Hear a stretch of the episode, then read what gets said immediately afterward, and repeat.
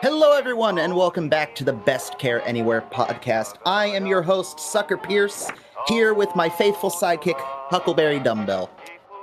Uh, I am your host, Anthony. With me, as always, is the lovely, the beautiful, the luxurious, the wanted in nine counties, Ethan Wilson. It's 10 now. I had a very It's 10. eventful Oh, day. no. Oh no, I have not yet shared. I'm going to. I told you I was going to do this. Side note before we get any further into the things we're going to discuss.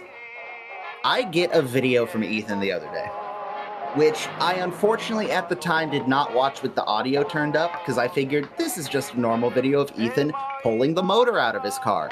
No, I come to find out after Ethan resends it to me, it's Ethan pulling the motor out of his car while he is under an active tornado warning.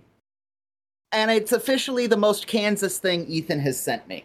You know So- the worst thing about all of that? The, the, the very worst thing. The sheer amount of dust. I, I mean, it felt like You don't was- say. Yeah, yeah, seriously. I mean, they, you know, you think tornado and you think, oh, sharks. Uh, but they don't tell you about the dust and the grit that gets in your eyes. I'm still flushing stuff out. If I were to get pulled So over, you I'm in- sure the cop would think that I'm. Are you in Oz now? Did you get sucked away? Uh, well, I'm not in Oz, but I have made uh, very good friends with the Scarecrow. Hmm. He's I will my ask no more now. questions. Uh, well, let's let's get a quick uh, let's get a good, quick car update. I don't think we've gotten a car update in a while. How is the uh, the what the fuck car did you get again? I almost said C- Camaro, and then I almost said Camry, and I'm like, both of those are so wrong. Camaro is Could you more correct on? than Pause. Camry. Can we? Can we? Fifty years from now, what are you rebuilding there, Hank? Uh, you know, my I found a, in the farmer's garage. I found a '98 Toyota Camry that I'm re- restoring. 50 years from now, every 98 Toyota Camry on this planet will still be running better than whatever cars are being produced today. True, so true. Uh, no, so what's what's the car update? Uh, the car update uh, for the fans uh, out there, it, uh, the car is a 1965 Chevrolet Impala. It's a Impala. four-door sedan. Yeah, so Camaro was close. You know, Chevy, you you were there. I got Um, the I think I got the C in Chevy in my mind, Yeah. not the Impala part. But yeah, okay, Yeah. 65 Impala. So, uh, as uh, as Red has just stated, I pulled the motor and transmission out finally. Um, I had to borrow a, or borrow a cherry picker to do so uh, from a dear friend of mine, and the you know it just so happened that it worked out that I got the mood to pick it out, and I started looking to the north, and I saw the clouds kind of turn sour and then turn that kind of green color, and I mean, shit, if the engine was already on the chain at that point, you just kind of take a video for posterity's sake and keep going. What else are you going to do? Did did the engine on the cherry picker become a de facto weather rock? Um, for all of three minutes, because I'm trying to reuse this engine and Murphy's Law is a bitch, and I could just see that thing, you know, flying somewhere it shouldn't, just Oh, God. dropping on my I foot. feel, but I feel like if the wind gets enough that the engine hanging from a chain is moving, you should already be gone. Like, Yeah, well, I'm a I am a very large man, and honestly, I feel like how do I say this? I feel like if I were ever that close to an active twister, I would just kind of jump to see if I would get any airtime. Like you're gonna I, be that guy in the disaster movie that's like, "We're a safe distance from the tornado," taken out by a fucking billboard that's flying through the air. Like you're gonna get, uh, yeah. Low key, fun fact: Child Anthony was mortified, like primal terror levels of terrified of tornadoes, because like what? Really? Yes, because it, someone let seven-year-old Anthony have access to the fucking Weather Channel and the fucking you know the the that the show that the one meteorologist guy does that's just people who survived you know natural disasters and they're describing tornadoes in like the most terrifying terms like an F4 tornado can throw a 2x4 through three feet of concrete wall and it's like what the fuck how do you no like that that and when like 10 year old me really understood what an atomic weapon was Like those two things mortify like primal terror. Like, oh, you just can't do fuck all against these things. Cool. Adult me is like, oh, you know, millennial cynicism. Yeah, let the tornado come. What the fuck? You know, okay. How is I this going to get worse? I still But- don't understand what an atomic weapon is. I have a vague notion. Go But, watch uh, Oppenheimer. Oh yeah, I need to. I really want to go see it. That- Although that's that's a that's an upcoming discussion. But yeah, yeah. yeah. But So I'm just gonna engines say it. Yeah, and I'm just gonna say it before we move on. Uh, getting sucked into a tornado is, is skydiving for the poor.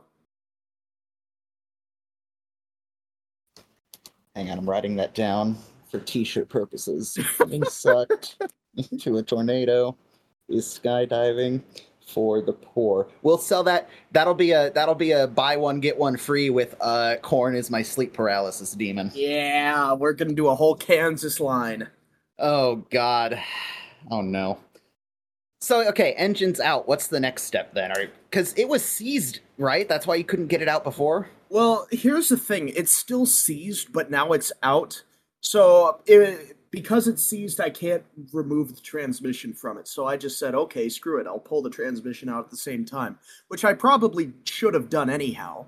So now it's out of the car, and I can work on it in the safety and comfort of my garage instead of the hundred degree heat and or tornadoes. Nice, nice. And right now, there are three people listening to this podcast right now for this part of the conversation. There's car. There's people who kind of know what you're talking about. They're like, I'm moderately interested. There's people that are like, I don't care. And then there's like one person who's a car guy like you who's going, yes, yes, and writing down notes and critiquing everything you've said up to this point. Uh, yeah, he, he I and and to that one guy, you're absolutely right. I completely forgot that there were three bolts on the flex plate holding the motor to the transmission. So I tried the first time and I go, I took all the bellhousing bolts off. Why the fuck? And I probably broke stuff because I'm a moron. That- that's what's wrong with it. There ain't no gas in it. Well, speaking of gas, let's talk about a different kind of fuel. How go your adventures in alcohol? Uh, I almost said alcoholism, and that's uh, that's No. not it.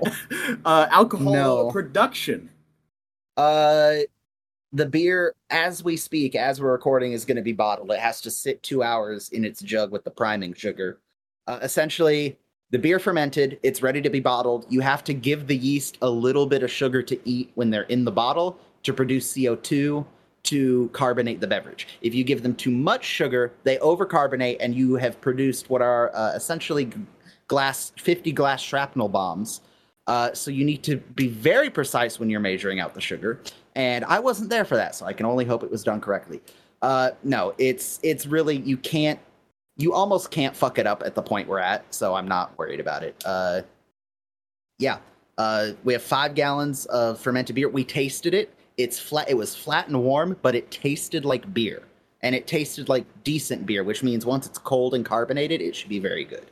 I genuinely did not know that that was how uh, beer became carbonated. I thought it was the same like soda process. You know, There's two ways to carbonate beer. You can introduce CO2 yourself, which is what you do when you put it into a keg, right? Mm-hmm. Or Right. there's what's called natural carbonation, which is what we're doing.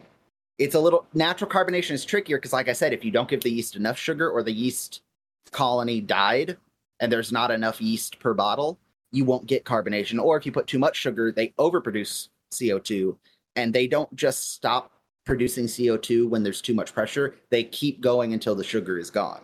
So if you have more sugar than your bottle can hold CO2, they'll explode.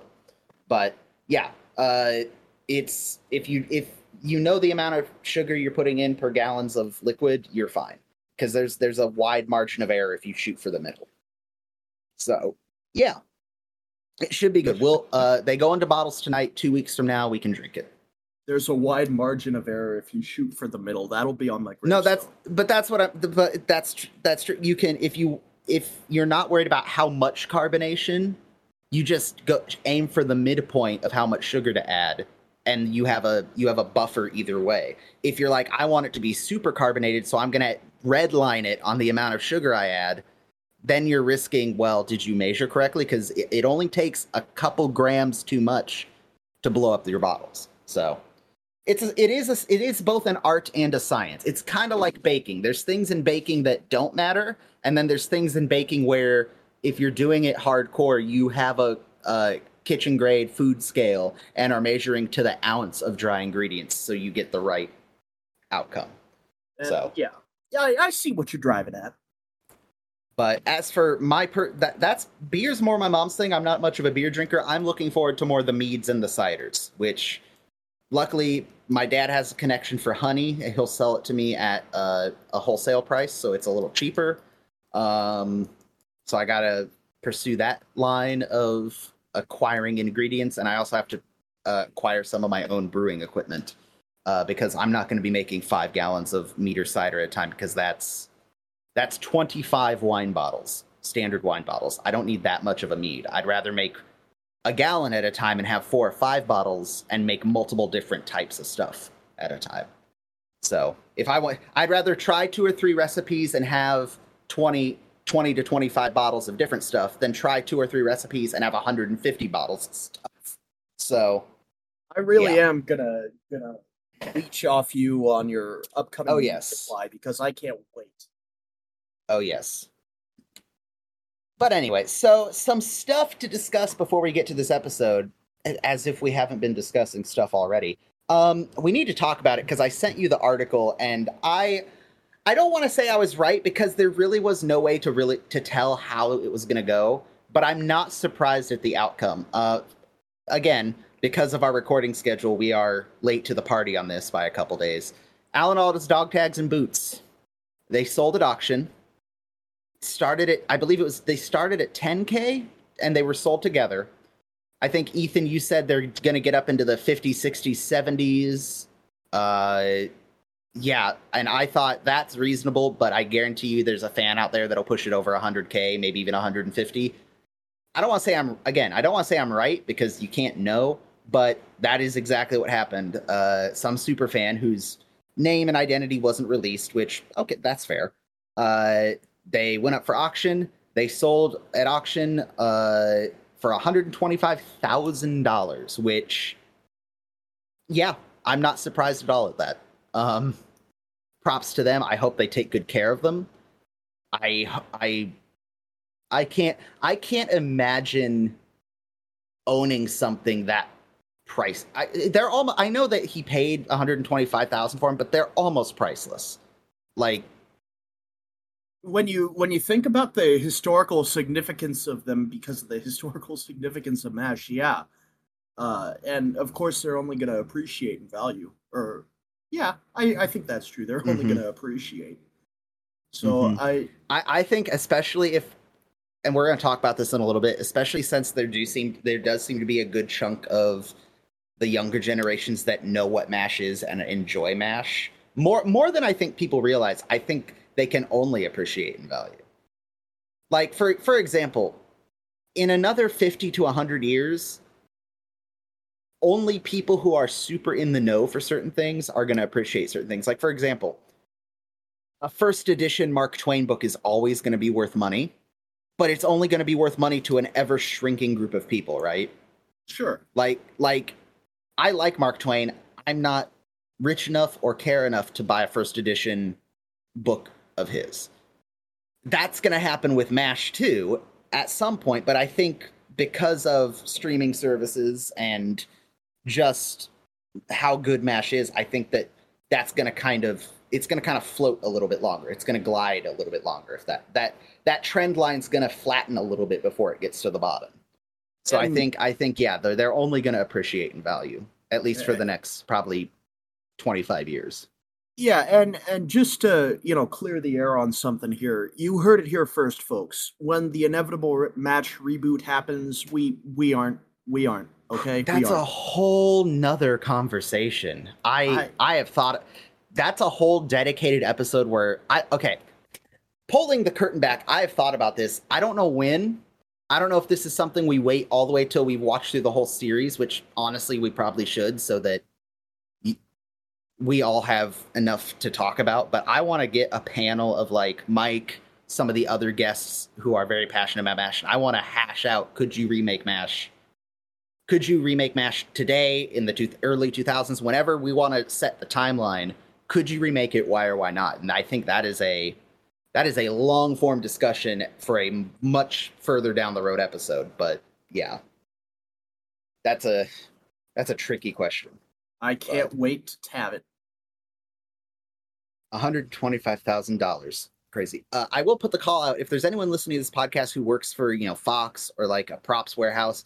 If anyone knows where all the surgical equipment from Mash is, I would, I'd take out a loan to to buy a piece of surgical equipment. Like there's so much. Like I'd love, I'd absolutely put a hemostat in a shadow box next to my uh, signed picture of Alan Alda on the wall. So, you know, make it happen. Leak the documents. Do it. Attention all personnel. Colonel Potter would like to address the personnel personally. Hey folks, Anthony here, coming at you during the editing of this episode. Ethan and I had several points that we wanted to bring up with you, the audience, but each time we did, it just went on too long and was too rambly, so I decided I would do it in post and keep it a little shorter and to the point so we can get back to the episode as quickly as possible. First point of order is we wanted to thank you all for following us on the various social medias we have. That is by far one of the favorite parts of the podcast for us is being able to see and interact with you guys uh, about the episodes and what your thoughts are and share them on the show. So thank you all for that very much. We would like to remind everyone where we are because uh, certain social media sites are constantly in a state of flux and change and strangeness.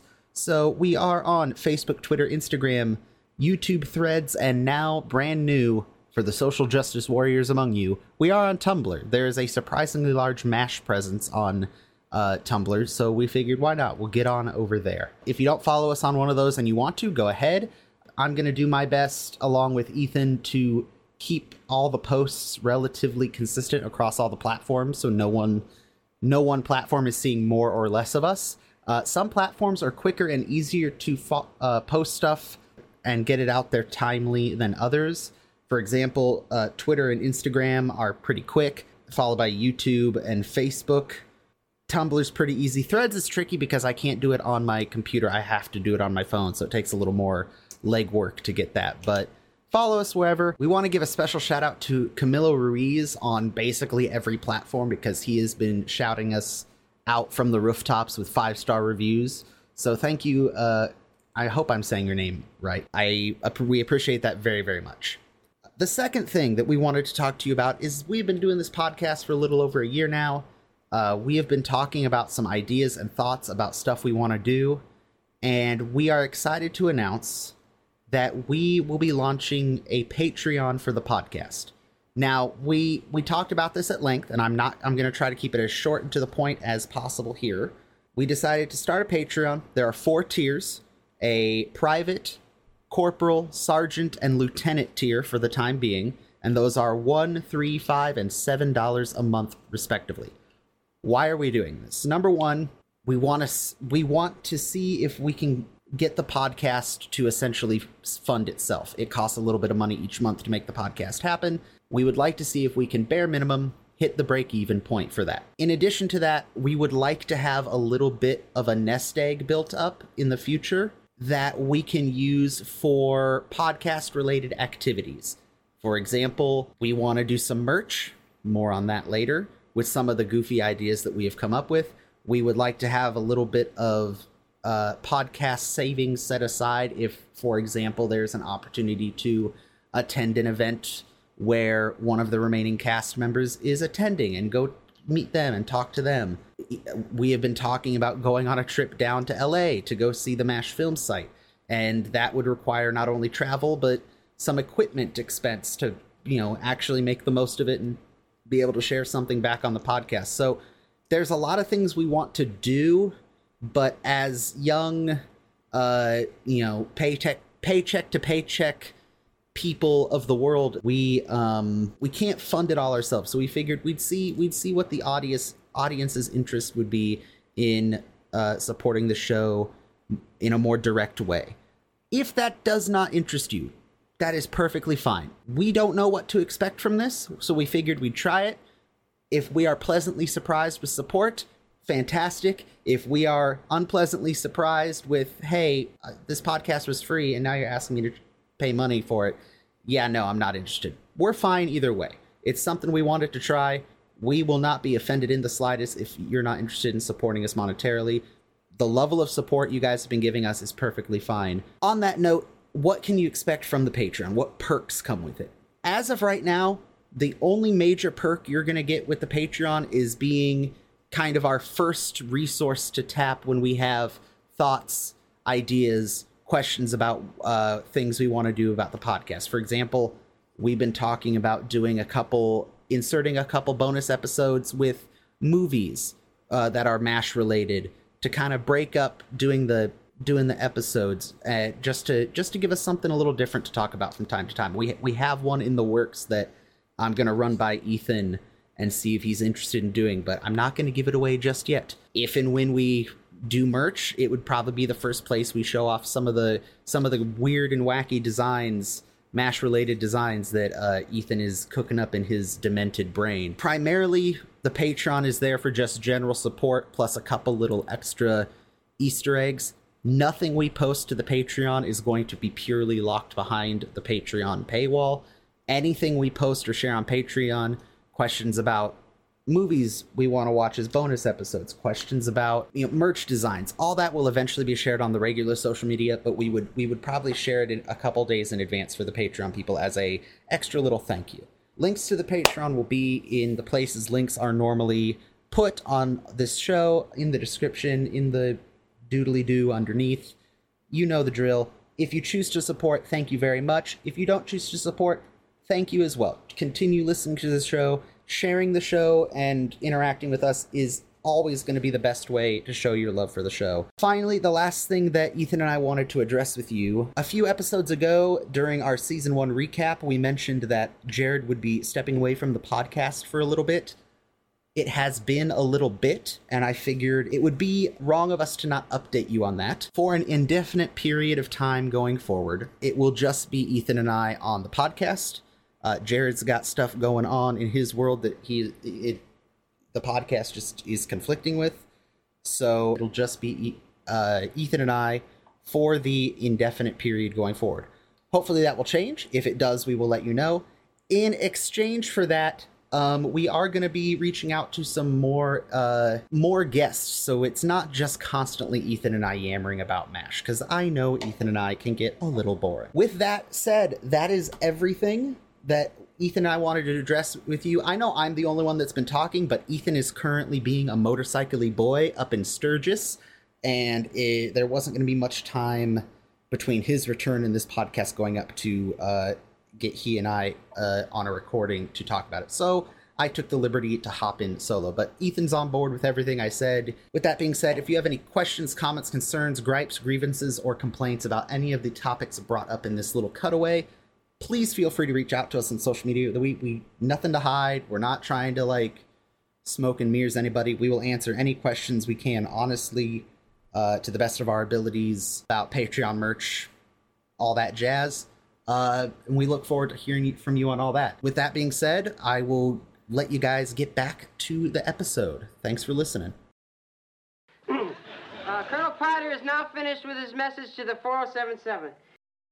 It is time for us to discuss this week's episode. Can we quickly, we have to discuss, we're recording this a week early. Why are we recording this a week early, Ethan? Well, I can't believe it's already been a year, but I'm going back to Sturgis, South Dakota for the Sturgis Motorcycle Rally. Mm, you decided to go back. Um, yeah. uh, that You- you- amalgamation you, are, of you are obligated to go back. I It is in your best asked. interest. It is Yes, in your best interest to attend. Yeah. Yes. Yes. What what biker gang is threatening you? Uh, threat is not the word I would use. It's Coerced? the truth, but it's not the word Bribed? I would use. No, the truth of it is, I just have some. Uh, the group that went with me last year uh, wanted to go again. They asked if I would join, so I had to come to Anthony and say, "Oh, please, pretty please, will you move your schedule around for me?" I And want so to go see are. pretty bicycles, please. Yeah, yeah. Yeah.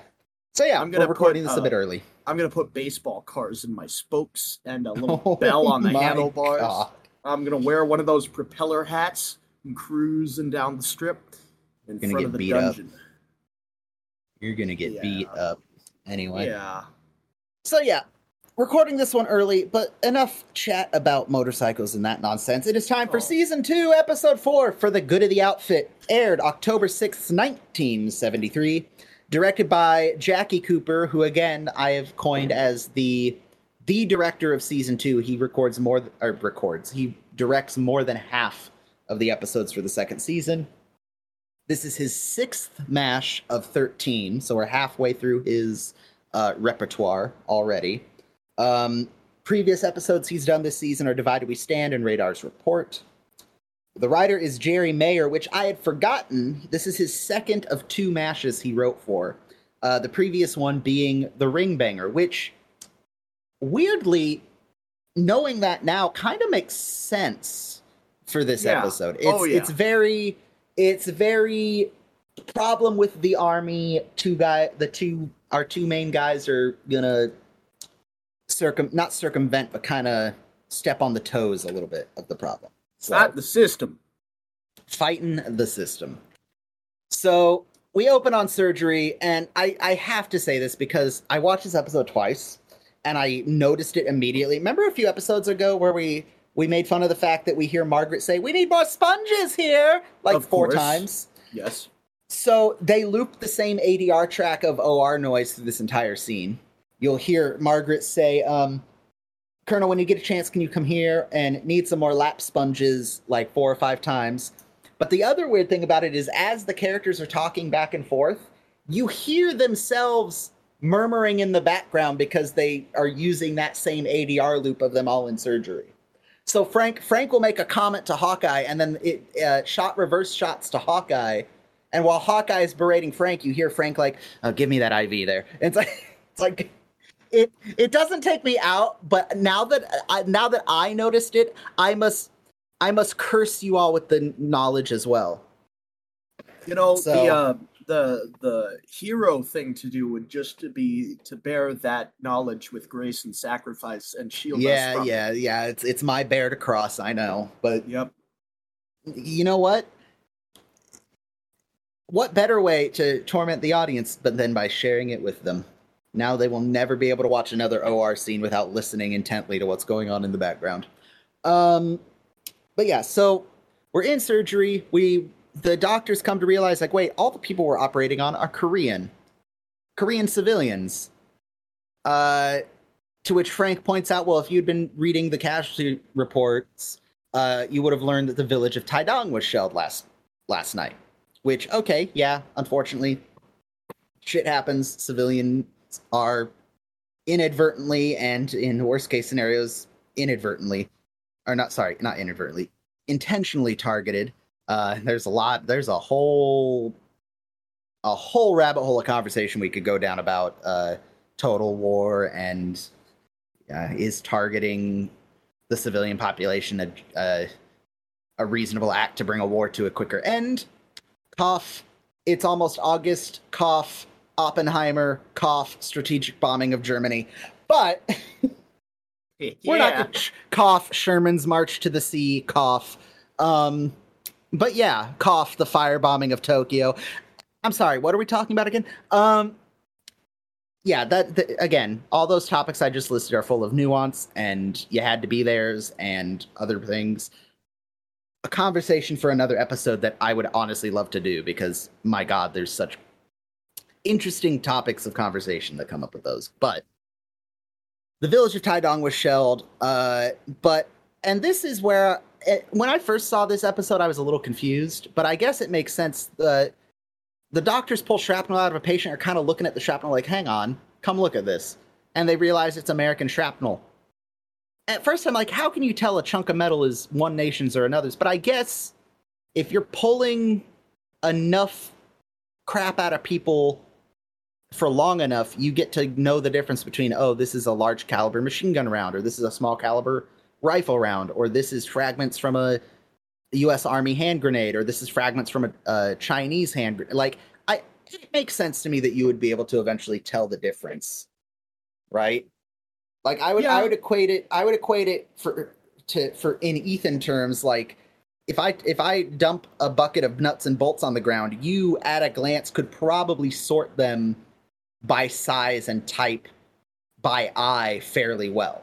Like you may Yeah, not know the probably. exact ma- you, you may not know exactly what metals they're made from or what they necessarily are for, but you can go, okay, these are roughly all the same size. This is roughly all the same size. These are all, you know, uh, stainless steel. These are all, you know, like you could sort them out pretty well.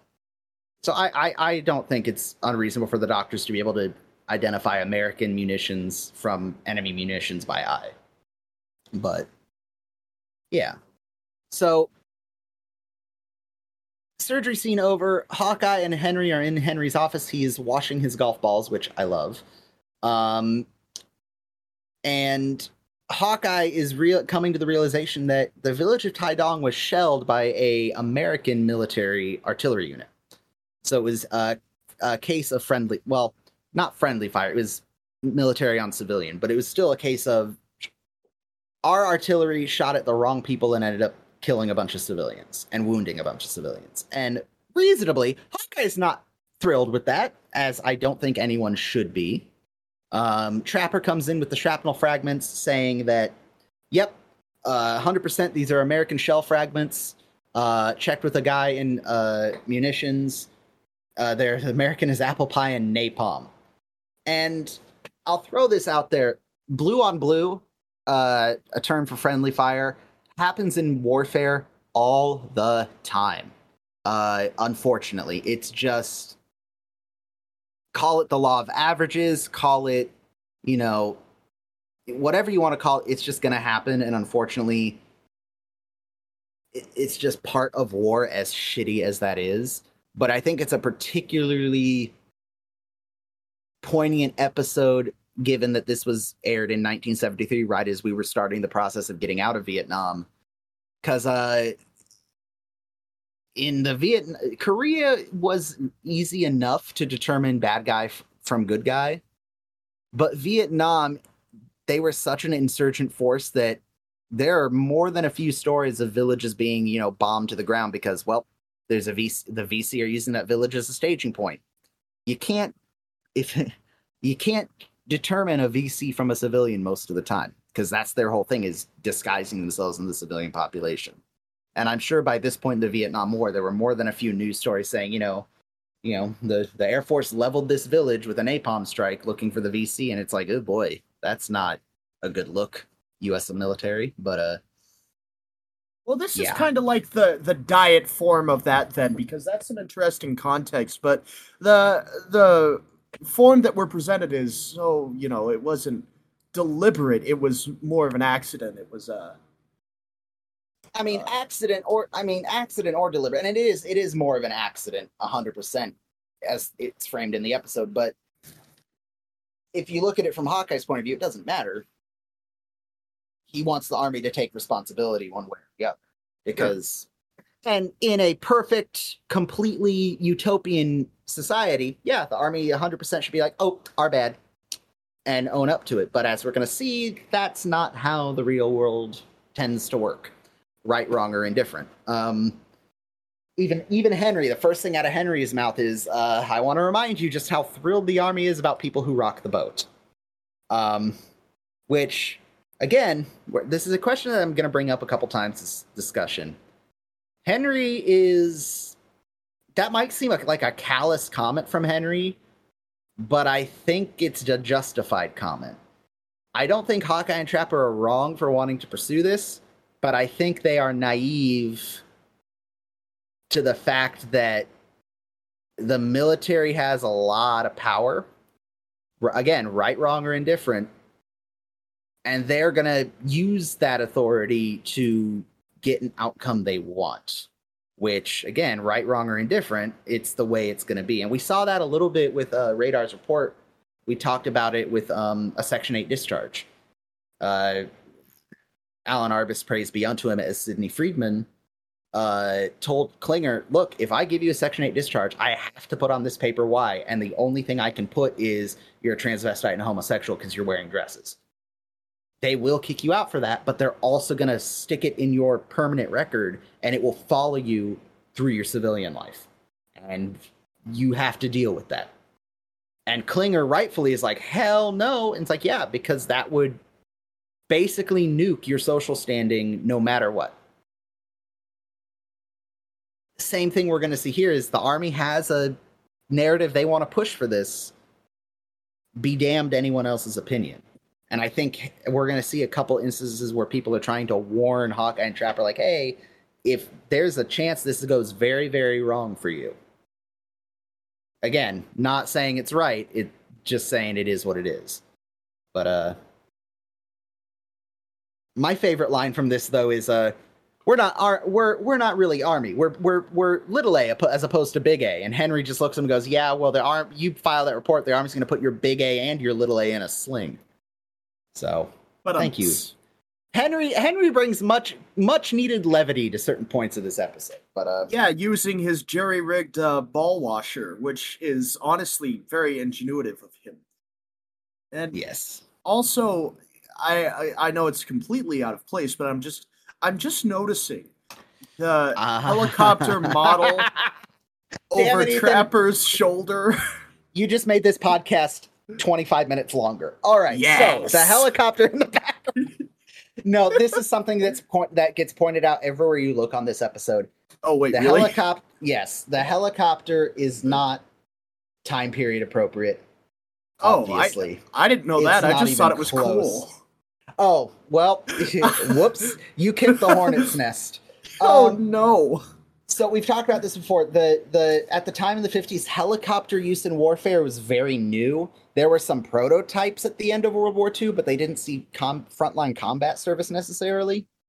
Um, the idea of transporting wounded via helicopter was kind of a kind of a test thing at the beginning of the Korean War, and it was found to be very useful. Hence, why you saw uh, evac helicopters prominently in Vietnam because they were they took the idea and ran with it, which is why you got, you know, the air cavalry doing those insane, absolutely beyond reasonable for a human being to be expected to do helicopter drops to get wounded out.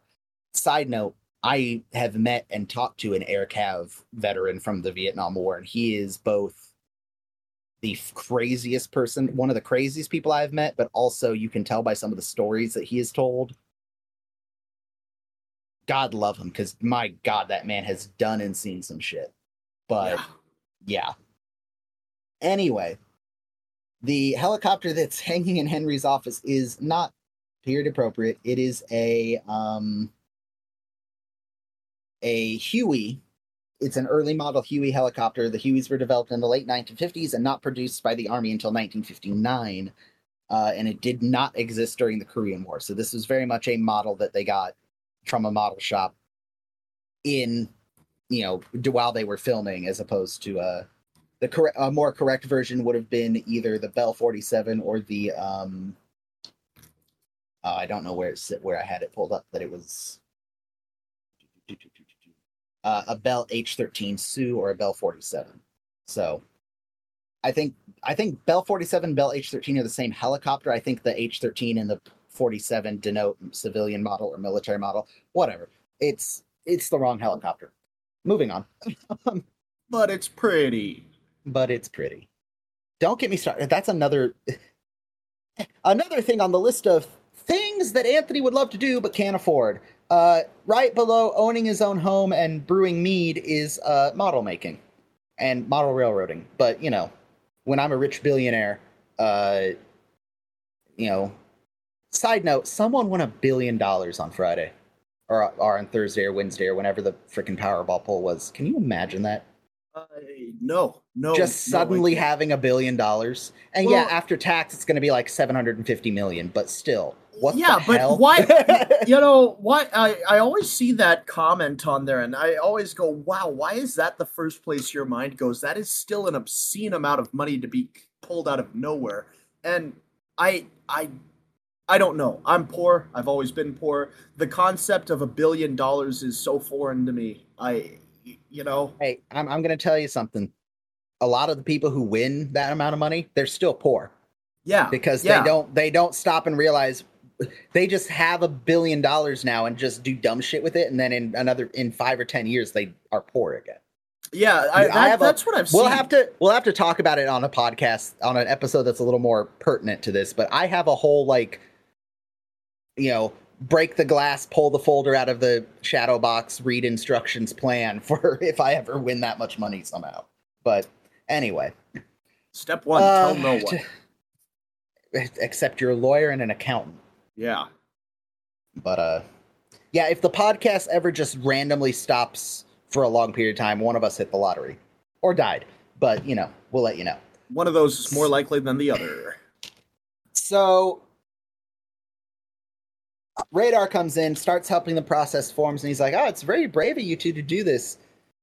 Uh, I've never known anyone to do the right thing in a one of the first officers in the army that I've ever seen do want to do the right thing, except for that colonel that reported the PX kickbacks. You know, Private Johnson. Oh no! That, that Basically- is a good bit. Basically implying that hey, um, he reported something less serious than you guys are, and he got booted all the way to the bottom of the uh, rank ladder. Good Yeah. luck. So, uh, what, what, what are? I know this is just a passing joke, so I only expect a passing explanation. But what is a PX kickback? I, I Uh, can. Do you remember what a PX is? All right, we're okay. Everyone, we're testing Ethan's mash uh, knowledge retainment. Is we that the uh, PXs before? is that the on base like general store, whatever you want to call it? Yes, yes. It stands for post exchange. The post Ah. being the base, the exchange being, yeah. It's like trading post translated into military speak. Post. I'm learning. kickbacks, implying that there was some sort of embezzlement happening, and Ah, it got reported. Yeah, he's learning. it's great. So yeah, basically this colonel reported that hey, a bunch of these officers are uh, fudging the system to skim money off the top, and he got. Apparently, it ran deep enough that he just got hit with the banish stick down to. Uh, he got he got the next closest thing to being snapped out of existence by Thanos in the U.S. military. He just got demoted all the way to private. Terrifying. Anyway, uh, I will say on this note, during the transition scene where we see Hawkeye and Trapper walking through the compound, we see a soldier being shaved and groomed and pampered by a group of nurses.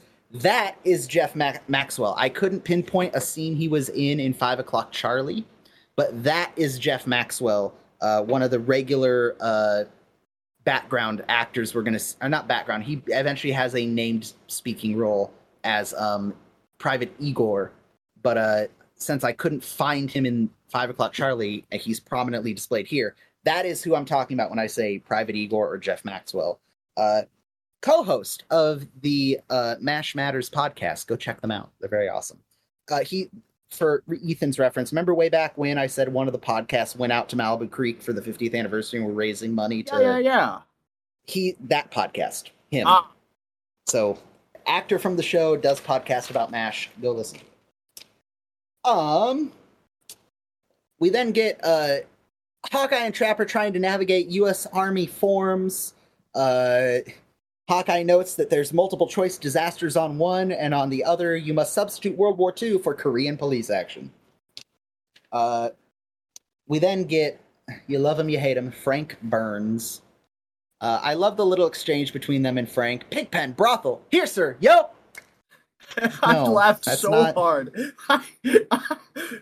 uh, especially because of the pair of women's heels he, uh, hanging from the chimney, or I guess uh, actually the what do you want to call that? Stovepipe. Well, it's not the stovepipe. I thought You know, was, I don't think I ever it. noticed the hot pink high heels. How did I not notice those? Oh, yeah, they're just there. Wow.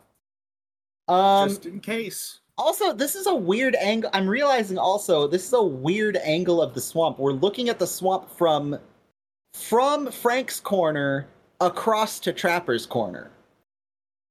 Because if you look at where the still is, Hawkeye's bed would be further around to the to the right.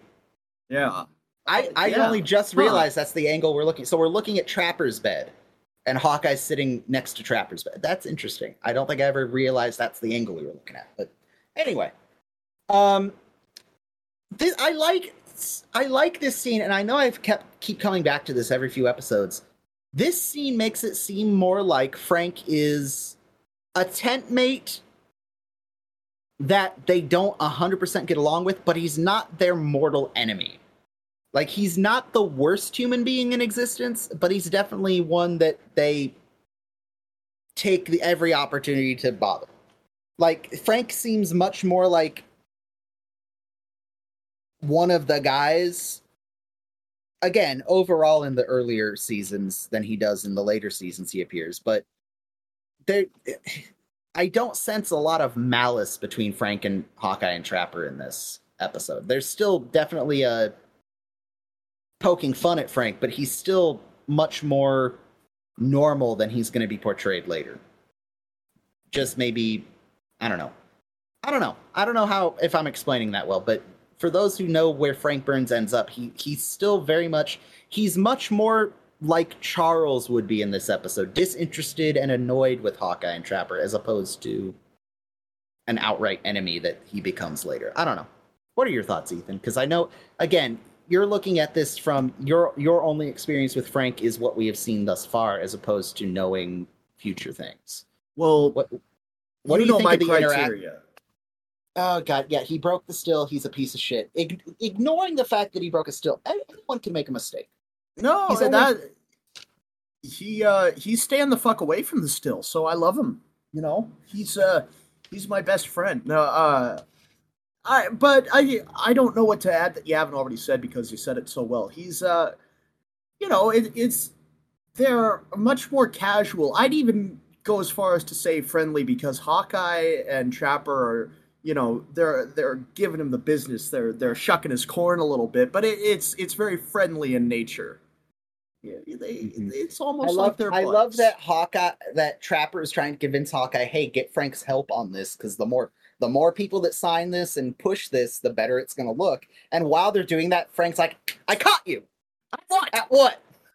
Making one of your obscene gestures. Oh yeah, which one? Well, you know the one that. Oh, he doesn't want to do.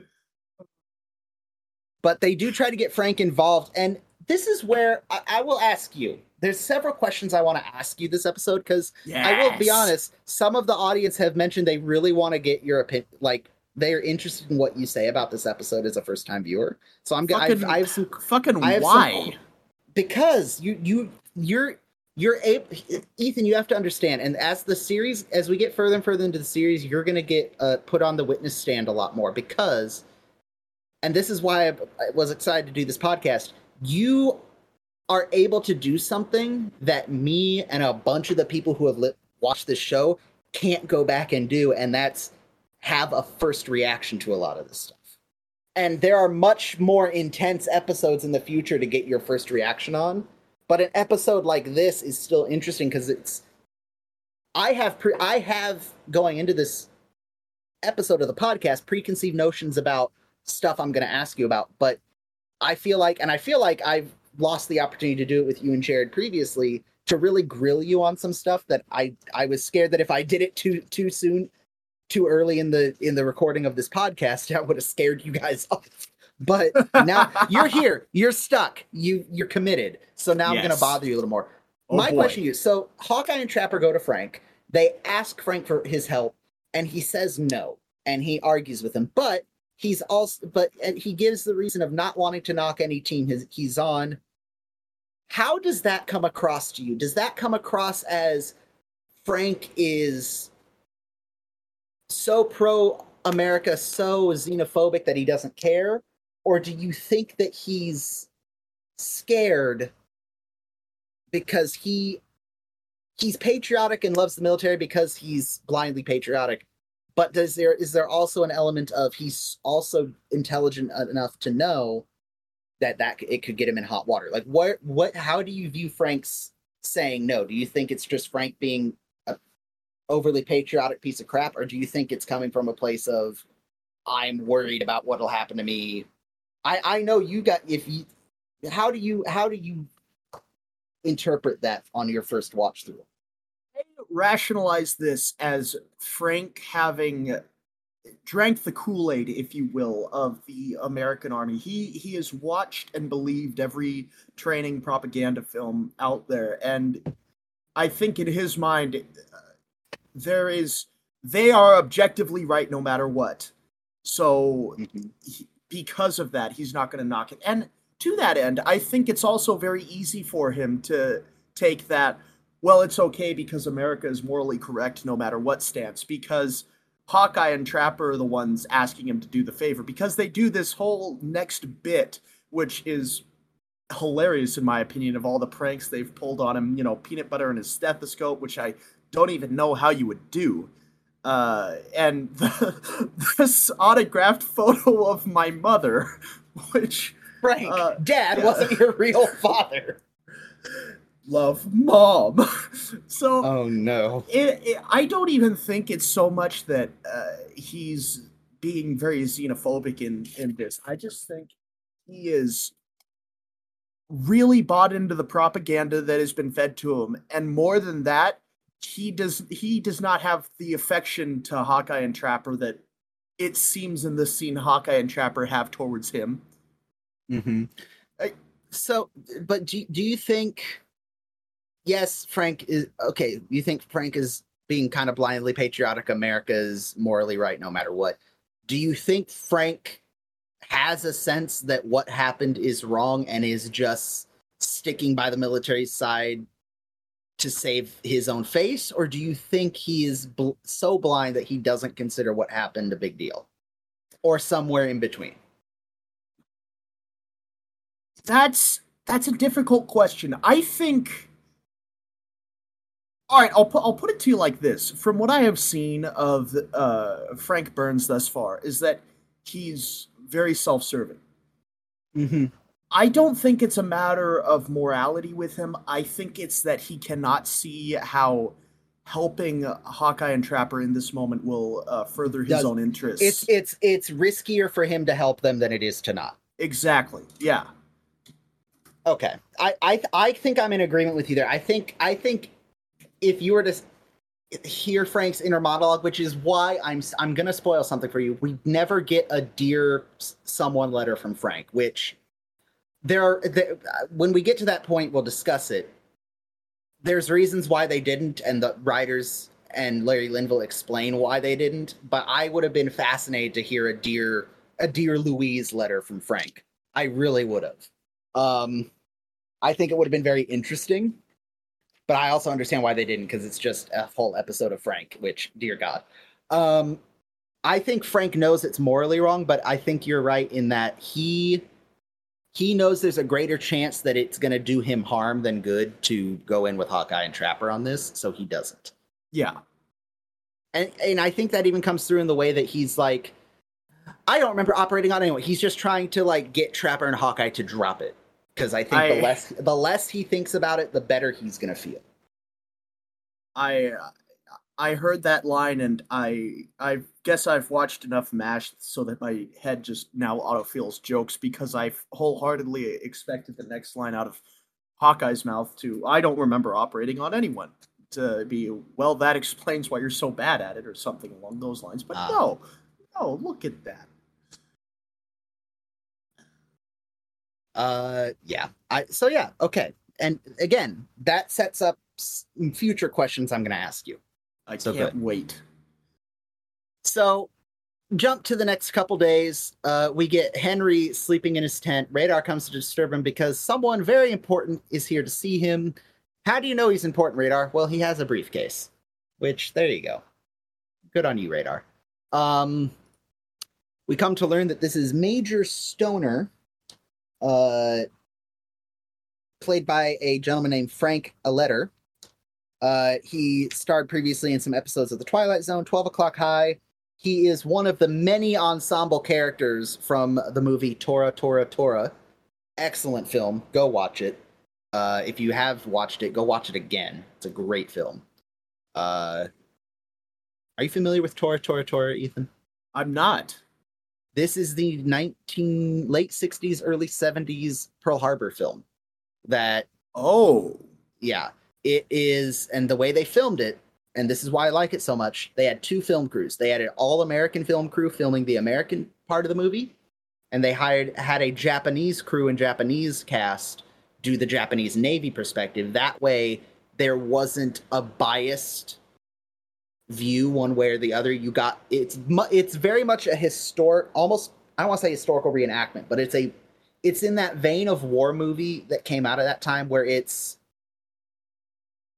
very historically the conversations and characters in the movie are very historically accurate dramatized a little bit for cinema but essentially the timeline of events and the characters discussions are it's almost what i'm trying to it's almost a docudrama more than it is a, a movie it's more of a it's more of a dramatized dramatized retelling of events whereas the michael bay pearl harbor movie is a farce and it should be burned and never seen by human eyes again go watch I don't Tor, Tor. recognize it's uh, so Michael good Bay having done anything. I'm gonna I'm gonna have to. I tell you what who's michael me- bay Yeah, but a Pearl Harbor movie in the '60s that because I remember um yeah you know that really we might old, have uh, to have a tora tora tora watch episode as a bonus I would be episode. down. Cause do you remember that really old Buster Keaton uh, train film, The General? yes Yeah, be I remember one of the reasons that it was like it didn't make any money when it first came out was because the Civil War was still quote a little too close, so it kind of Oh, was no. critically panned for opening up old wounds, and I would have expected that out of a movie about Pearl Harbor from the '60s, but to hear that it's got ah yeah, we're gonna have to watch that. let me see if i can look yeah tor, Tor- sorry tora tora tora was 1970 Well, still so that- that's yeah, still that's third that's 29 years um i would put tora tora tora a bridge too far the longest day though that's what i think uh, uh gung-ho they're they're factual events told in a slightly dramatized way but they're still very it has a big ensemble cast because they point out like all the little players i'd say the closest war movie that has come to that style of war movie in recent memory is the Midway movie from 2019, Oh, where yeah. it's it's this ensemble cast that's that's showing off a bunch of individuals who are actually there, as opposed to something like Saving Private Ryan, that is a very good realistic war movie, but Private Ryan wasn't a real person. Tom Hanks's character wasn't a real person per se. You know what I mean? Band of Brothers too. Band of Brothers is another one I'd put, and the Pacific I would put in that category. That's the kind of war stuff I like. That's very true to life and based off of true, real people and telling it accurately. Hence why Inglourious Basterds, great movie, and I love it. Hans Landa and uh, Christoph Waltz is fantastic, but it's like it's not. That's not a war movie to me. It's a movie that takes place in war. It's very different. But anyway, that's a whole whole nother side episode, uh, bonus episode, non mash episode. But moving on. So Major Stoner is here. He is uh, from the Adjutant General's office, essentially the investigative branch of the army, right? The yeah. It, you- have the you have the judge advocate generals you have and you know the naval criminal investigative services eventually a thing you have the military police. It's just it's yeah it's the it's the rules and lawyer division of the us army essentially. I hate him. Uh, yeah. I'm not even gonna make a major stoner joke now because he's a lawyer. i mean he's not a lawyer. He's he's a detective essentially. He's an army detective he's gonna Mm. he's gonna put all get all the paperwork get all the facts to push an investigation uh Well, in that case, I know a major stoner. God damn it! and there it is Yep. Keep going. Never mind. folks you want to guess how much money ethan's gonna have to pay me to edit that out all right anyway so major stoner comes tells henry i'm here to discuss the Tae-Dong matter it's highly classified which a younger me would have taken as oh it's classified because they're trying to cover it up no it's classified because it's a sensitive issue that you don't i understand it being classified you don't want the enemy t- to have information that oh look, the U.S. Army accidentally shelled a civilian population. We can use that as propag- propaganda. I understand why it's classified, right? It it it's a protective measure, but I think younger me saw that as oh he's trying to cover it up. No, it's it's classified because it's a sensitive issue. Uh, he says, you know, you and the you and the corporal have to be read in on it, and we've learned that uh, Radar and Henry have classified clearance because they cleared each other, which I don't think that's how classified works, but okay. Ah, close enough. Uh, Margaret and Frank are interrogating Radar as to the whereabouts of Colonel Blake and the Major and Major Stoner. Um, do you think Radar is being dumb on purpose, or is he really being kind of? Is he being dumb on purpose in the scene, or is he really truly misunderstanding what Margaret and Frank are asking him?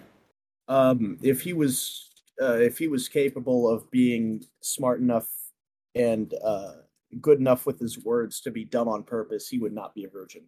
He's Oh he's no! just he's just he's trying his best, but they're throwing him off. like for like for example, when he asks, I wonder when Margaret asks, I wonder where he's from, and he starts telling him that the colonel is from Bloomington, Illinois, and that he's from Ottumwa. Is that genuinely him thinking that they were asking where Henry is from, or is that him stalling, you know, keeping them from bugging Henry, Major Stoner, and Hawkeye? Like, it, could it be a little of both, or do you think Radar's just stupid? I Do I you do, are, are you agreeing with Tramp Trapper that Radar has the IQ of a houseplant? Discuss. Mm, no, because uh, I've never known a telepathic houseplant, uh, except for go. the one that's in my room, and he's kind of a dick anyway. So, uh, I, I, I think, well, I don't know. I just I like him as a naive little wide-eyed eighteen-year-old boy at the corn. Mm. Alrighty. All right, so we are in post-op. Hawkeye and Ginger are doing the rounds on the patients. Henry and Major Stoner come in. Uh, Hawkeye. This is a thing Hawkeye does, and we're going to see it done a bunch of different ways in a bunch of different scenarios. Some of which are justified, some of which we come to find out are not. Hawkeye is immediately defensive when Stoner comes in because he sees Stoner as he sees Stoner as a barrier, not an aid, which in this moment I think is a little irresponsible of Hawkeye. It I, I look at it like this. And again, I'm going to make a scouting analogy, and I'm sorry to everyone who doesn't understand scouting analogies, but it, it's how I can articulate it in the best way possible. When a when a scout is ready to go for their Eagle Scout rank, there's a lot of steps they have to do. Ethan and I have done these steps, so Ethan will understand. One of the first things you do is after you've selected your Eagle Scout service project and do the project plan, you go to your troop committee and you present the project like you would at a board of directors, you know, to your CEO at a job, to your boss. If you were put in charge of a project, you would present it to a team and the team would give you feedback and then you'd go and make those changes and go proceed on the project, right? That's essentially what the scout has to do. I always tell the scouts the committee's job isn't to say no, it's to say yes or say yes, but fix this, this, and this. No one in the Eagle Scout process is going to say no unless you have screwed up so basically if if they were going to say no someone who is helping you would have caught it long before that and given you time to fix it we that's where i'm kind of annoyed at hawkeye. I understand his misgivings and his hesitancy to trust major stoner but i think blindly seeing major stoner as someone who's trying to blockade you at first is a little irresponsible. With that being said, Hawkeye points out that these, you know, and Major Stoner is doing the thing that I and I always hear in crime shows and I always see in legal in news articles, the alleged shelling of Tai Tai Dong. You know, the alleged murderer, the alleged bank robber. That's how our justice system is geared. You're innocent until proven guilty, or you should at least be perceived as innocent until proven guilty. I understand where people are like, oh, the alleged mass shooter. Like, yes, but in order for the justice system to work, you can't just be calling him.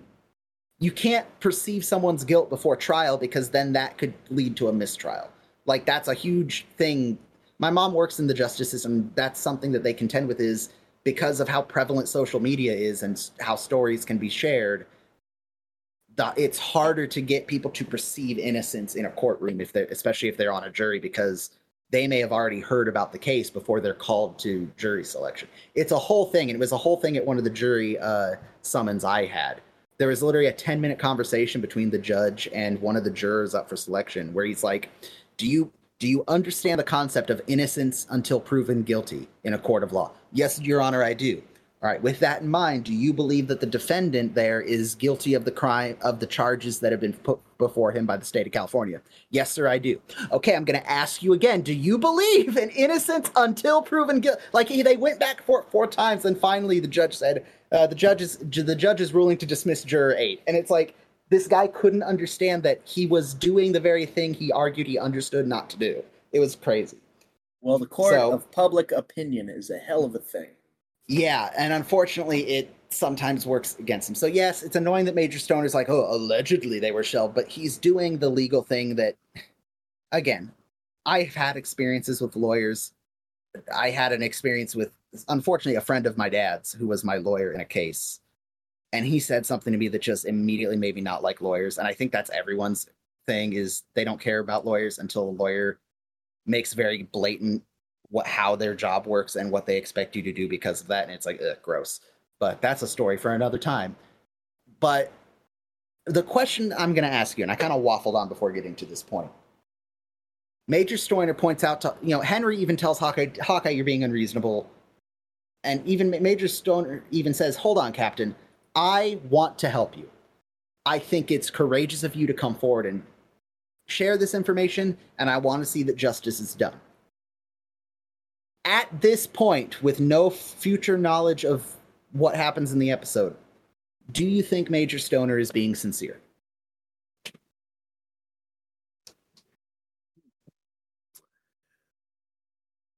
Do you think Major Stoner is actually telling Hawkeye, I think this is a worthy thing for you to report?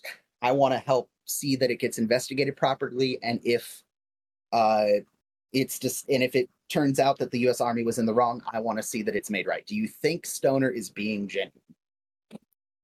I think Stoner is being genuine to uh Yes, I think he's being genuine. I think his idea of genuine and Hawkeye's idea of genuine are two different things. Because Hawkeye and Trapper's principles are not just righting wrongs, but taking accountability. And Mhm. I think Stoner's uh, is willing to take uh, or willing to right the wrong, but I don't think they would see eye to eye on making it, you know, public prevalent knowledge, that sort of thing. Okay, I'm gonna disagree. I think Stoner is hundred percent Jenny. I think, I think he sees that wrong has been done. I think he sees that Hawkeye, based on the forms and evidence, Hawkeye and Trapper, which, by the way, at this point, Trapper's not involved. Um, they he started being involved, and now he's just not present for the rest of this, except for one scene later, which is well, two scenes later technically, but whatever. Um, he was very involved, and now he's not because Major Stoner is treating it like Hawkeye's the only person that signed the form when he didn't. But you know, that's a conversation for about mm, a season and three quarters from now. Um, I think Major Stoner is genuine. I think, or at least he starts out genuine. I think he wants not only to right the wrong, but I do think, based on the the way he tells Hawkeye, it was courageous of him to come forward. I think he starts and takes the evidence and the files and all that from Hawkeye with the intent to submit them and see that justice is justice is done for Tae-Dong and the army takes accountability. I think that is the case. I would love to hear the audience's opinion on this. Any questions I ask Ethan, please respond, audience. I would love to know your opinion as well. I think Stoner is sincere now. I think there is evidence to show that he is coerced to think differently later, but we'll get to that. Here is my counter to your point because I think you have a good point, but I, I this is kind of what gets me. Do you think that Stoner would have made Major if he was devoted to making uh, the army accountable when they were wrong? If he's as old as he looks and is a major, I would say yes. Because I think there is there is something that will get discussed eventually in future episodes that is happening at this time that kind of changes the perception of things. In World War II, right was right and wrong was wrong. There are there are cases in World War II of U.S. soldiers committing war crimes, being prosecuted for it. And yeah, the army didn't shout it from the roof- rooftops that it happened, but they didn't necessarily completely hide it either. It was known, but it wasn't front page news when it happened. Okay. I think I think because of the time frame Major Stoner would have been doing that sort of stuff, end of World War II type stuff. And again, I'm assuming Major Stoner is a veteran based on his how old he looks and his rank. I would imagine he's been in the army long enough to have seen the end of World War II. That's a complete guess, and you know, from my own brain, there's nothing in the show that supports that. I think the U.S. military in the time of World War II definitely had some shady stuff go on in it, but there was a willingness to address it and deal with it because there was World War II was being very much framed and was a good versus evil conflict, argued, especially in the European theater. By the t- by the end of World War II, it was very well known that the Nazis are purely evil. We are we are justified in waging this war if only to end that tyranny. I think in that mindset of the military, I think Major Stoner could easily be promoted for pointing out wrongs or investigating shadiness and cleaning up the army's image in that way. But now it's the 50s and you add in the Red Scare and McCarthyism and propaganda. Hmm. I, I, I, now it's, now you add that frank layer of don't knock the team you're on thing to it because now now it's what is our image as opposed to our geopolitical em- enemy's image. And accidentally shelling a bunch of civilians and owning up to it is going to make us look bad and give the enemy something to hit us with propaganda wise so i i could ar- i can make i think there's an argument there that stoner is morally wanting to do the right thing but i think there is evidence that i'll point out later that I think he gets sucked into that system similarly to how Frank is already. But well, that's again. There's there's there's a moment where I think you can tell Stoner's uh, motives and goals changed. But Okay. yeah. So Major Stoner meets Major Frank and Margaret. Um, Margaret urges Frank to let Stoner know that he was also on duty and wants to sign the report now. Uh, to which Major Stoner says, "Well, you were if you were ranking surgeon, you absolutely should have signed it, but unfortunately, I already have the paperwork. It's done. I'm submitting it. It's too late. The boat has sailed." And Margaret even looks at, and Margaret gets angry at Hawkeye and Trapper for not letting him sign, but they had begged Frank to sign. And this is another one of those little moments where Frank and Margaret aren't on the same page. Uh, it's happened a couple times where Margaret looks at Frank like, "Frank, you didn't sign the paperwork." So, to me, that tells us that Margaret is on maybe not necessarily on Hawkeye and Trapper's side, but if you were to line people up based on do they think the shelling of Tae-Dong was wrong or do they I don't want to say think it's right, but do they think it shouldn't be investigated? I think Margaret's firmly on the same side of the coin as Hawkeye and Trapper. Even though she's not necessarily teaming up with them, but she's she thinks it's the right thing to do, even though she may not like Hawkeye and Trapper personally. Is do you think that's a fair assessment? Yes. I I I do. I, I, I love, I love how Frank at the end's like, well, how do you, how am I supposed to know what the decent thing is? But, Yeah, the look Margaret gives him. yeah. We then fast forward about a week, two weeks.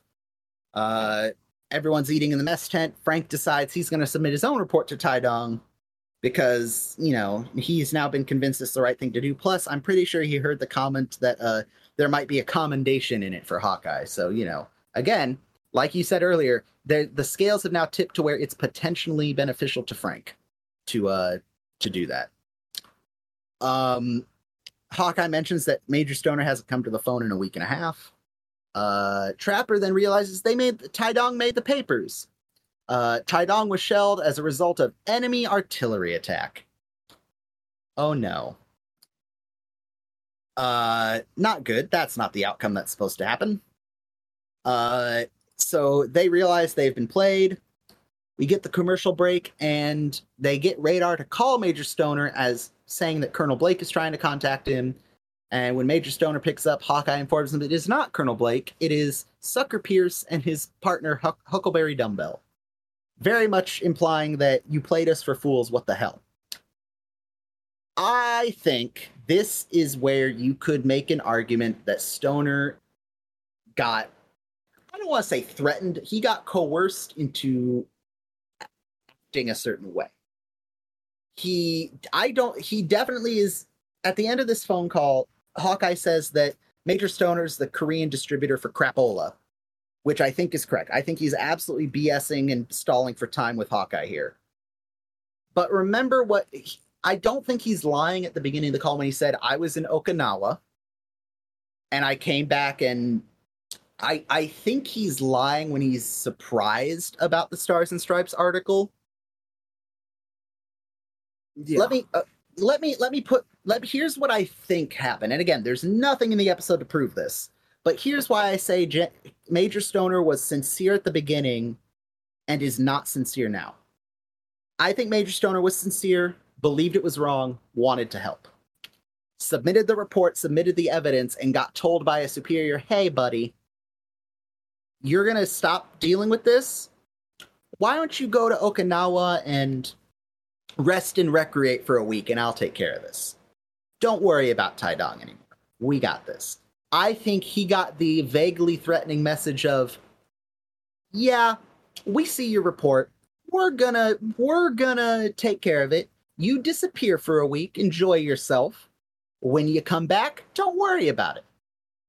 That's what I think happened.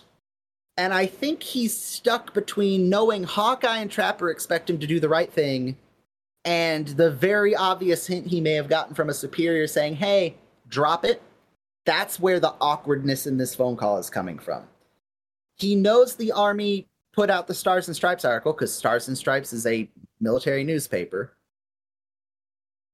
I think he knows that Tae-Dong's being covered up, but he also knows it would be wrong to not. I think he's stuck between the rock and the hard place. I think that's where the awkwardness of this phone call comes from. And I think talking to Hawkeye, he says he's going to sort it out and get to the bottom of it, which I think he genuinely does. And again, I'll explain my evidence for why I think that is in a little bit. I think he handed over the evidence, handed over the folder of reports and casualties stuff and x-rays. Got told, "They're there, major. We'll take care of it now. Shut up and go to R&R in Okinawa for a week. Come back, shut up and do your job." Got a call from Hawkeye saying, "Hey, you told me you were going to do the right thing." And he's like, "Oh, yeah, mm, I'm I'm going to figure out what happened." And I will expand upon that line of thinking when General Clayton gets here because I think there's information General Clayton gives that supports my theory. But what do you think? Do you think Stoner was a piece of shit the whole time? What, where are you at? It, I, I'm gonna stand by my opinion of him earlier. I don't think he was a piece of shit the whole time. I think he was genuinely gonna focus on making sure the village was taken care of. But I can see the surprise in his face as, oh my gosh, I didn't think you were going to follow up on this. Uh, I didn't think you were actually going to try and make the U.S. Army take accountability for it. Mm-hmm.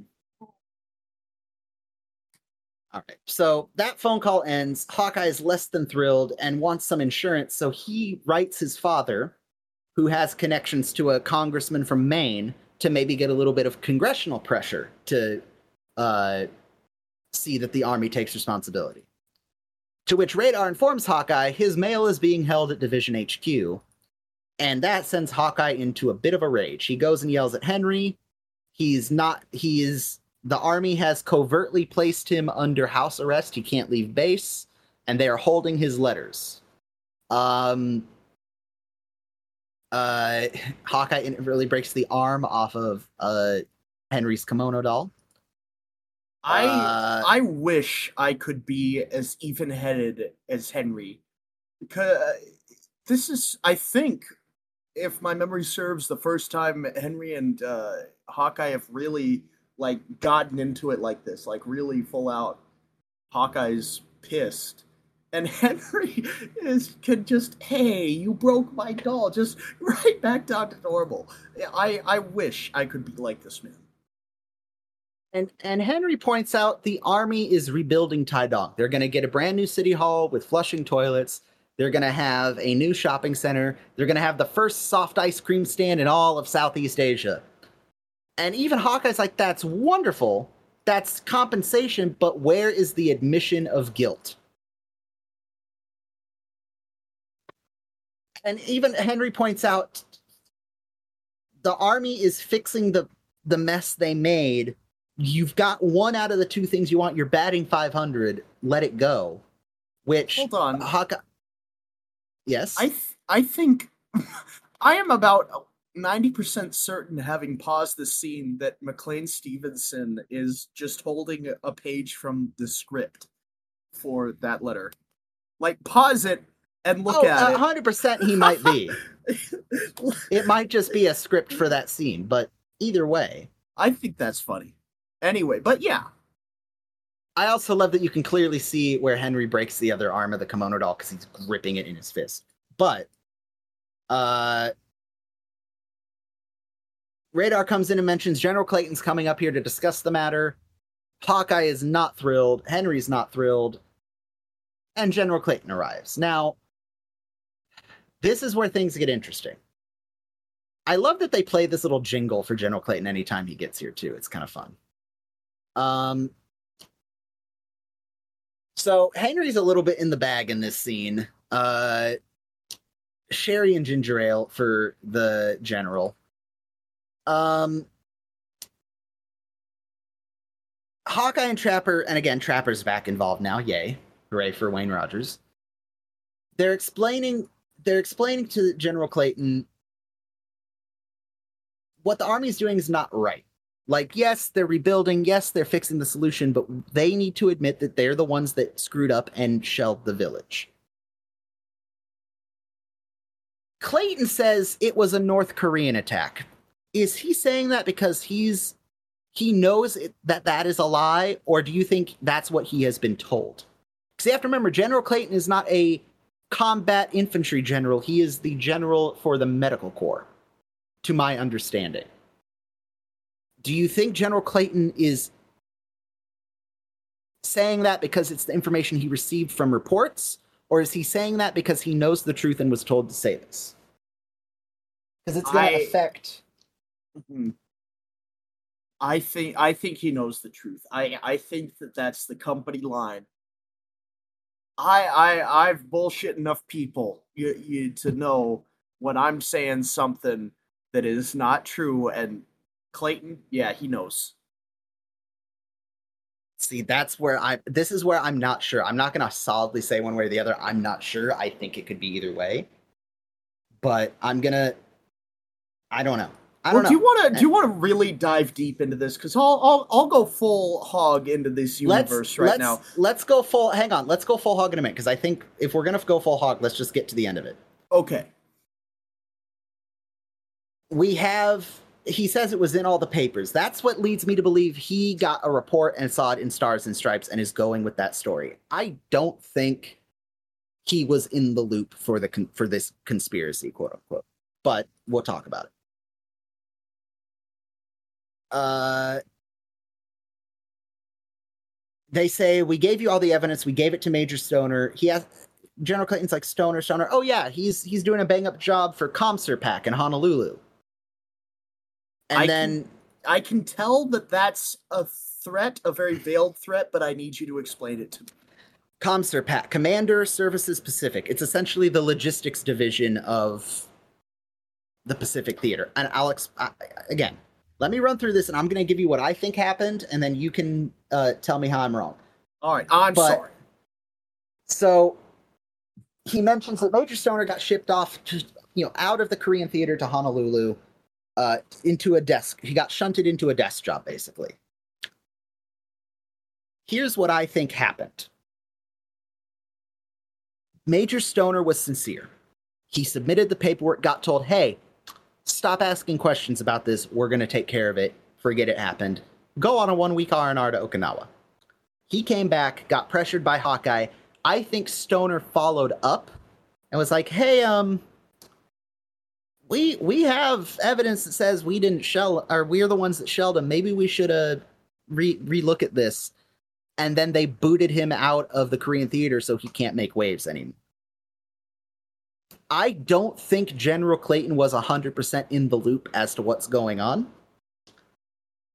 I think in Henry's office, he's starting to realize the full picture, which is why we get the hey. I think this this is where he realizes, huh, they submitted evidence to I-Corps. I-Corps bumped the guy that was investigating it and is now censoring these guys from saying any more. I see what's happening. I'm going to give these guys some advice before they push this any further. And he gives his, hey, you're in a relatively safe position as medical doctors. The army can make your life worse. They obviously don't want this investigated. You should stop, you should quit while you're ahead.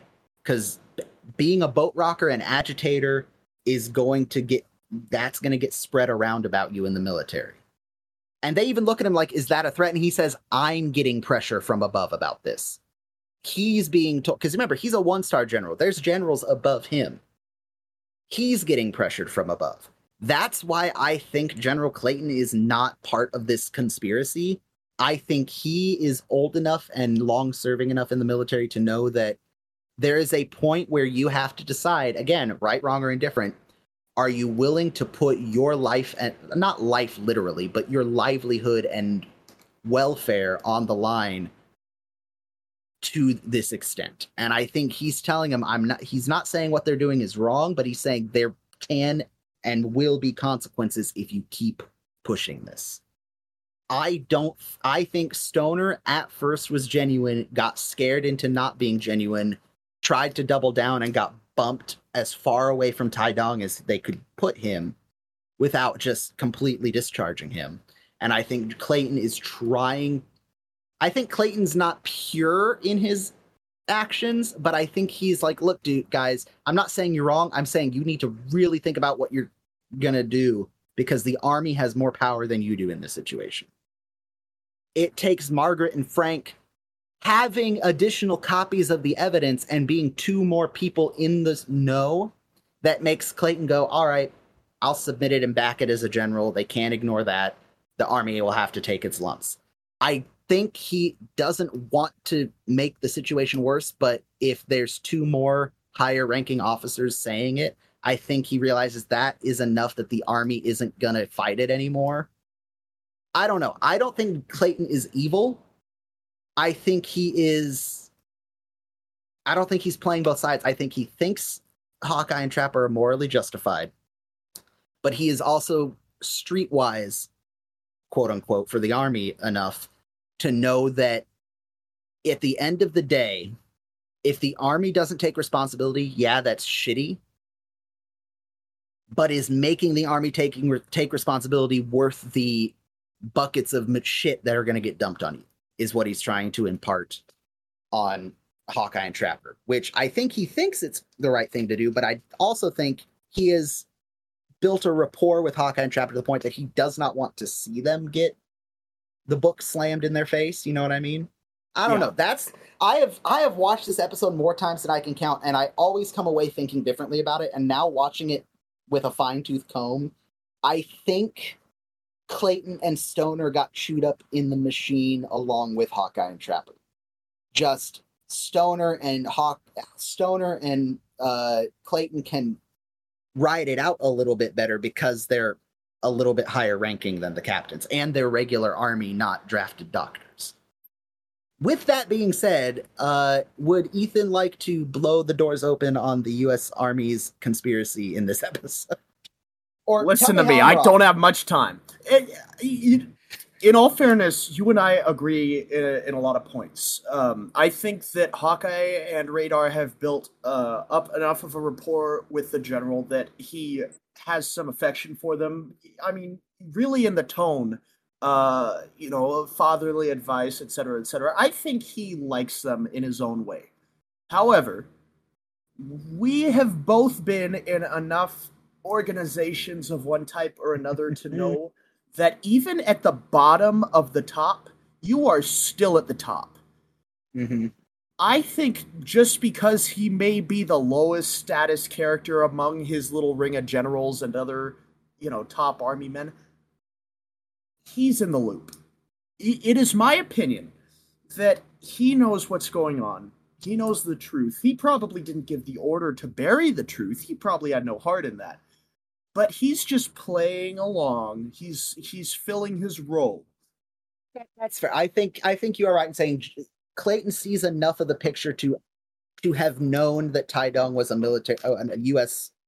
Uh, mistake, not an enemy shelling. I think you. I think that is where I can see that he had to have known that based And- on where he sits in the power level, power ranking, essentially. And and to your credit, I you you did sway me because I when I first watched this episode, uh, I thought uh, you could be on a front line was not a hey don't rock the boat. It was more of a hey rock the boat and this will happen. I th- I thought it was much more of a threat than you know kind of a come to Jesus saying.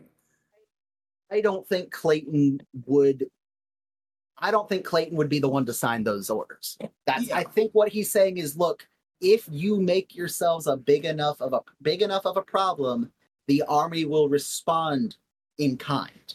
I don't think he's saying I will. I'm saying he's saying the pa- the the wheels of bureaucracy of the army will turn a certain way that it's not going to be any one person saying fuck these two doctors. It's going to be the way the system works is going to for example ah we need to rotate doctors through units. Uh, uh these two these two are agitators anti the military. Yeah we'll send them to the aid station at the front over this guy who's uh professional and doesn't make you know doesn't isn't on our radar for anything.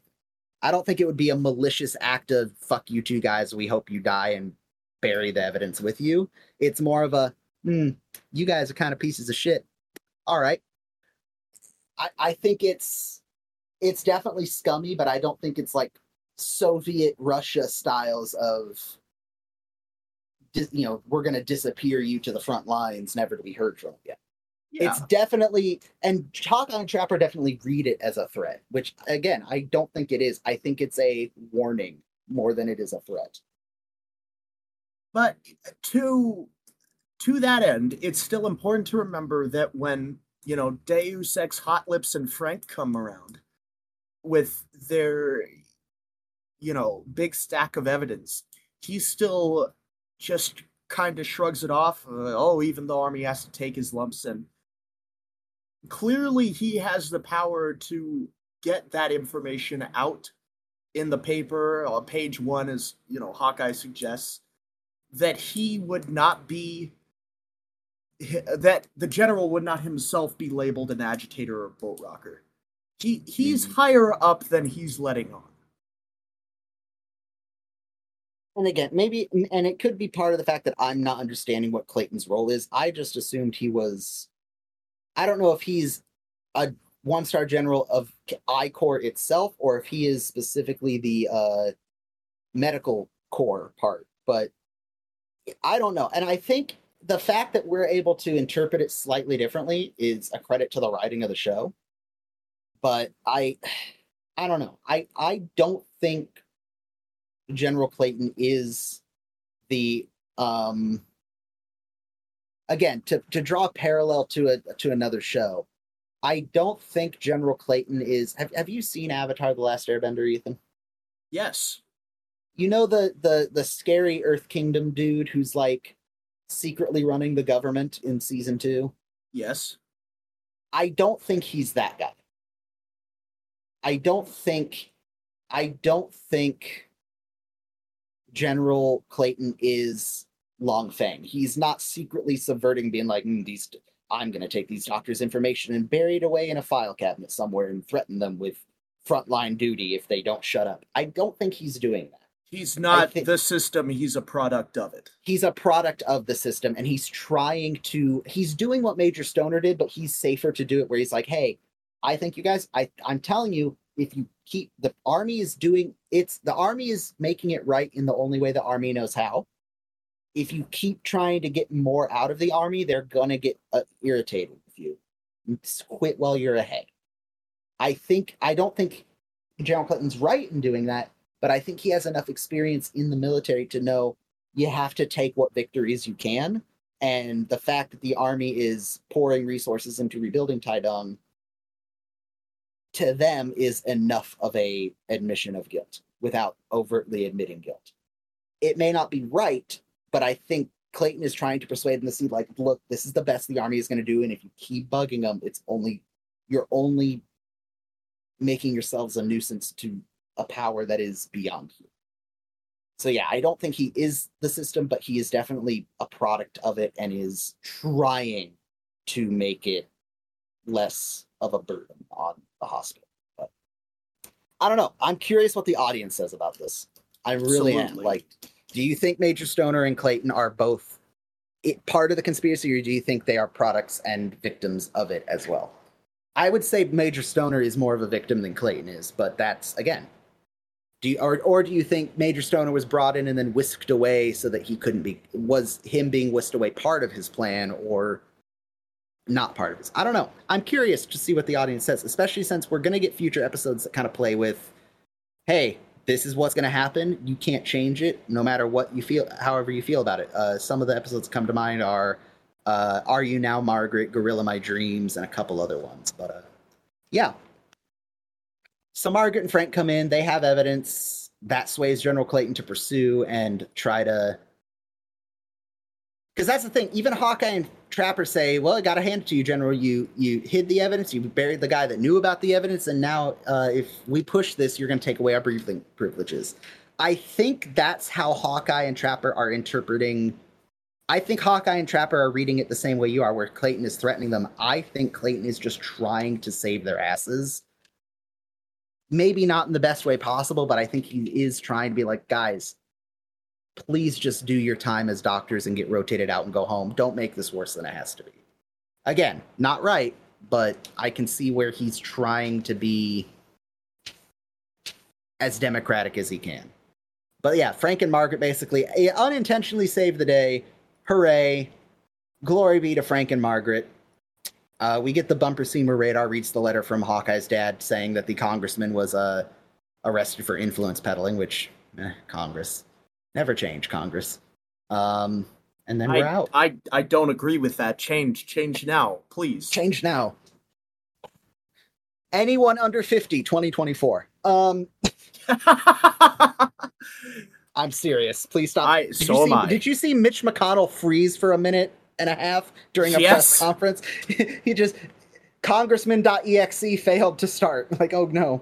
Well, you got to take the still frame of all of his Secret Service aides around him, the looks on their faces, and you can tell this has happened What's happening? before. Oh no. Someone reboot him. Someone reboot him. you take her. Oh. He's Oh. mine. I, I Oh, love no. that scene.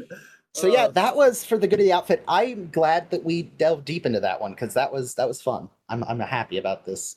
And, and Um, I, I agree with you because I want to circle back to something you said. I, I would agree with you when you say I think that being able to interpret it is uh, speaks to the quality writing, and I, I just want to point that out myself. I I think it takes really good writing to leave something ambiguous without the audience getting frustrated.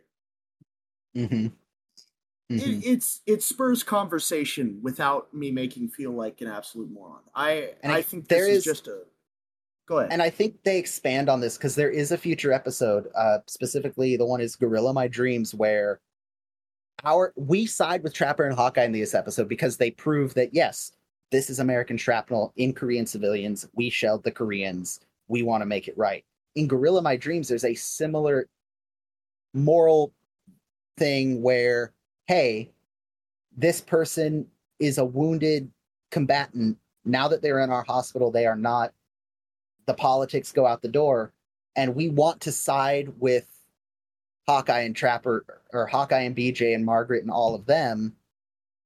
But the show does something very interesting where they show us the audience stuff and events that act that our protagonists do not see and I love it because it gives us information. It's like a murder mystery novel where we, the reader, have information that the characters in the story don't, and it makes for a very interesting dilemma as an audience member in that episode. But that is so many seasons away. I can't wait to get to it. But anyway, so any other thoughts on the episode in general, Ethan? Uh, no, no, none that spring to mind. Hmm. What would you rate this episode? I liked this episode. I liked it a lot more on the rewatch. Mm. Um, really, really good jokes, good storyline. I've already praised the writing. I'm gonna give this one a solid four point three. 4.3. All right. All right. Um, I'm not gonna lie, my rating actually went up after discussing it. I'm I'm I have fallen in love a lot more with this episode post our discussion. I think it's it's surprisingly well done. I think it's similar. It's a it's like the next step up from the Ringbanger of addressing something that's not good in the military military system and the way they address responsibility for unintentional wrongdoing is is a good step up from that for that. Um, I I I really like I like it more than I did an hour and a half ago. Let's put it that way Fair because enough. it's just yeah, it just being able to again the joy of doing the podcast, being able to bounce ideas that I have about this episode off of another person who has seen it, very beneficial to coming to certain decisions. So I have we have talked much longer than I intended to uh, about this, and I'm actually we need to wrap this up fairly quickly because there are things I need to go do. Fair enough. But very quickly, I do want to run through our audience's thoughts on this. Um, I'm going to start with our very first Tumblr uh, rating uh, from Charles Hawk 4077. He rates it a five. Season two in general is his most favorite season. So five out of five from our first Tumblr uh, reviewer. Chad Smith gives it a 3.8 out of five. Good performance from Herb Voland. Lots of great Hawkeye Trapper Frank scenes. Uh, the laugh track over the discussions of friendly fire shelling and wounded civilians was a little hard to take, which the the writers and actors said that one of the hardest things to overcome is that the uh the studio or not the studio the uh the the network wanted a laugh track in the show and it ruins some moments. I believe in the dvds and maybe even on hulu you can choose to turn the laugh track off. Um yeah and i know that there's people who say laugh there's a arg, not argument there's a discussion do you watch them laugh track on laugh track off? Let us know do you watch it laugh track on or laugh track off? Um the laugh track does go away as you get further into the show though. Uh, Mike Jameson says four out of five, another strong season two episode that uh, reflected issues being dealt with regarding the trust and authority, patriotism, and surveillance, all while dropping in hilarious MASH one-liners. Uh, MASH again reflecting its uh, its times and in some ways, unfortunately, ours. The season two win streak continues. I did forget to mention Henry has some great little one-liners uh, toward the end of the episode. Uh, they're getting a brand new temple. It's never even been prayed in. Love it. You forgot your driver. You forgot your driver. Uh, Donator says 4.25. Love the look at friendly fire and war and the control of information for patriotic, quote unquote, reasons. Uh, also, an early sign of Margaret and Frank's morals being at odds. And Chief Smash Forever says 4.5 out of 5. Uh, just watched last week. Still a great episode. Love Henry selling the first ice cream stand in Southeast Asia.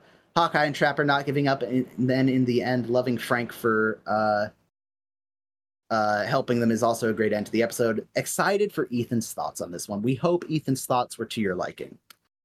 Um, my thoughts also- aren't even to my liking. What are you talking about? I won't be able to pull up the exact names because Instagram on the web browser sucks. Uh, we got ratings of five, four, and three from some people who responded to the Instagram story, and I just I can't pull your names up right now, so I apologize. Uh, but thank you for sharing your thoughts. So yeah, that is uh, for the good of the outfit. Next up is, I'll be honest, we've had a lot of good episodes for the first few of season two. This is the first one that I'm kind of like, eh, okay, we'll watch it. Uh, Dr. Pierce and Mr. Hyde. But uh, we will we look forward to hearing your thoughts and ratings for that. So keep your eyes open on the various social medias for that post.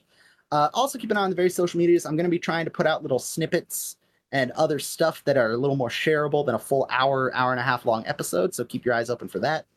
Um, as we said earlier, if the best and most amazing thing you can do to help us is to share, comment, discuss with us uh, on the social media. And if by some insane chance you are interested in uh, supporting us further, links to our Patreon will be uh, in the various descriptions and places below this video slash podcast episode. Merch forthcoming in the moderate to near future, hopefully. As always, no matter what, thank you guys for your support. As Ethan usually says, it is mind boggling to me that there are people that care about our opinions on this show and are willing to listen to us for, oh, an hour to two hours. So thank you for your support. We appreciate it very much. Uh, as always, let us know what you think about anything we've discussed. And we look forward to chatting with you in the future. Is there anything else, Ethan? Any thoughts from Kansas to share?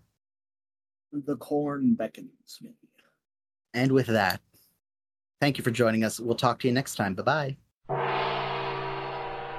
The time has come for us to say sayonara. My heart will always